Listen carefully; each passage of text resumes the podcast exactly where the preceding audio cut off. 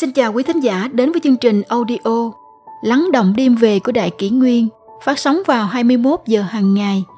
Đại Kỷ Nguyên hy vọng quý thính giả có những phút giây chiêm nghiệm sâu lắng sau mỗi ngày làm việc bận rộn. Hôm nay, chúng tôi xin gửi đến các bạn thính giả câu chuyện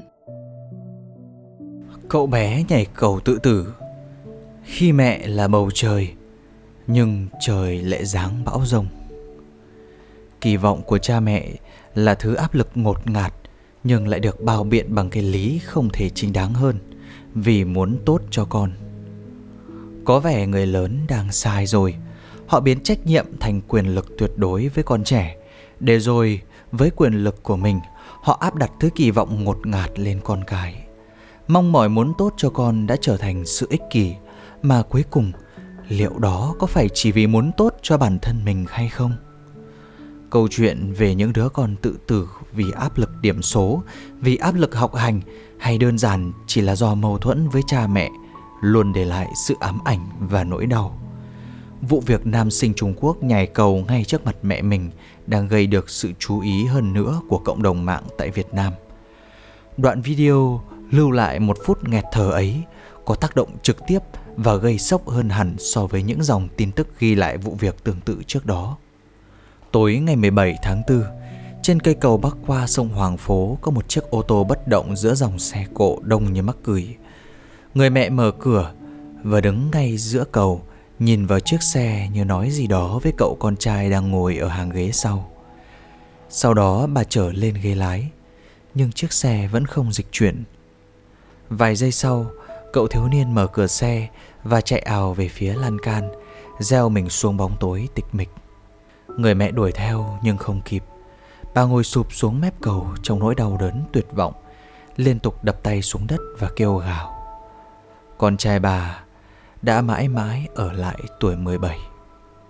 Chứng kiến một sinh mệnh kết thúc trong vòng 5 giây hành động không chút lấn cấn, chứng kiến một người mẹ sụp đổ, một người con ra đi trong trạng thái vẫn uất đến bế tắc.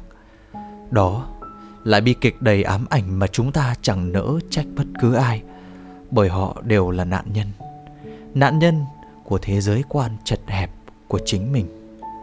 Nhưng nếu để rút ra bài học thì chính người lớn mới là bên cần học hỏi nhiều hơn, bởi họ không những phải chịu trách nhiệm với hành động của bản thân mà còn với suy nghĩ và hành động của chính con cái mình. Đa phần những kỳ vọng của chúng ta đối với con cái đều ẩn chứa ít nhiều sự ích kỷ trong đó.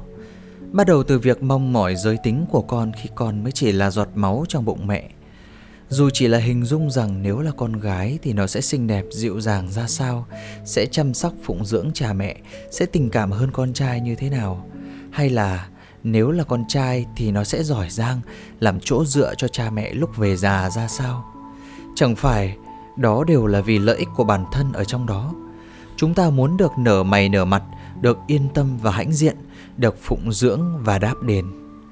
Hoặc với mong muốn có vẻ như không hề ích kỷ, rằng để con sau này bớt khổ, ta phải rèn giũa nó theo cách ta muốn từ bây giờ. Đó là một suy nghĩ hợp lý và có trách nhiệm, nhưng vẫn cần phải xét tới khái niệm khổ mà bạn quan niệm là gì. Nếu bạn cho rằng cuộc đời ít thành công, ít tiền bạc, không quyền lực, khó lập gia đình, ấy là khổ, thì có khi con bạn lại thấy việc phải cố gắng quá nhiều đến mức cố chấp, bon chen và tham lam ấy mới là khổ.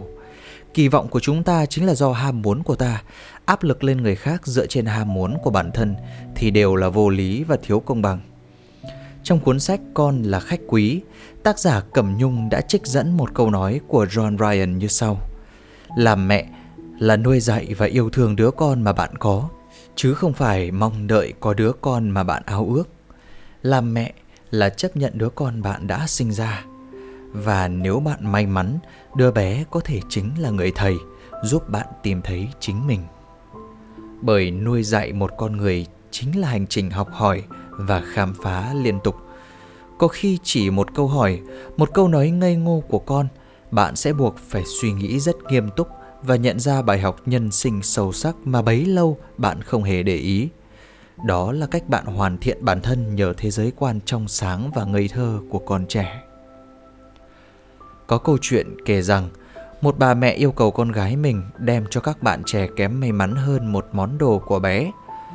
Cô cứ nghĩ rằng bé sẽ đem cho những món đồ cũ kỹ giống như cách suy nghĩ thông thường của người lớn chúng ta. Nhưng khi cô bé đem cho con búp bê mình yêu thích nhất, người mẹ đã nhận được một bài học về sự vị tha, đối đãi với người như đối với bản thân của cô con gái. Thế nên, dạy con cũng cần một sự khiêm nhường và cầu thị. Đừng đặt mình lên trên con và biến trách nhiệm thành quyền lực tuyệt đối mà áp đặt hết thảy. Chúng ta, ai cũng từng là trẻ thơ, nhưng lại quên mất điều ấy, để rồi đánh rơi nhiều thứ trên đường đời của mình. Nhưng trẻ em, chúng chưa bao giờ là người lớn, chúng tinh khiết đủ để soi sáng cho chúng ta. Nuôi dạy một con người là chỉ nên nói tới trách nhiệm, đừng nói tới kỳ vọng.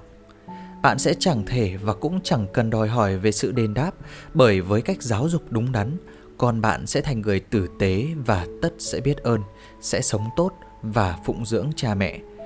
Đó là thành quả của công trình giáo dục của bạn.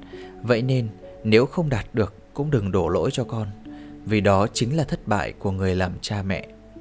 Những gì chúng ta có thể làm là dạy cho đứa trẻ biết cách sống tự lập, tử tế và kiên cường.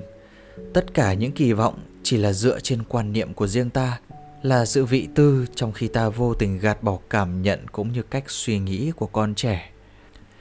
Và khi kỳ vọng của bạn không phù hợp với con, đó sẽ là thứ áp lực kinh khủng, thậm chí cực đoan hơn, sẽ biến thành nạn bạo hành về cả thể xác lẫn tinh thần. Trên đời này không có áp lực nào khiến người chịu đựng cảm thấy bế tắc và ngột ngạt hơn là sự bạo hành từ chính cha mẹ. Bởi với đứa trẻ, cha mẹ là bầu trời.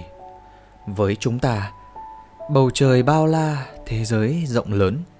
Nhưng với những đứa trẻ, bầu trời của chúng nhỏ bé và chỉ xoay quanh gia đình, trường lớp. Khi thế giới của ta rộng lớn, một sự đổ vỡ sẽ trở thành nhỏ bé và ta dễ dàng vượt qua. Nhưng với một đứa trẻ, mọi sự đổ vỡ sẽ chỉ liên quan đến thế giới của chúng. Bầu trời sụp đổ thì sao có thể chịu đựng được đây?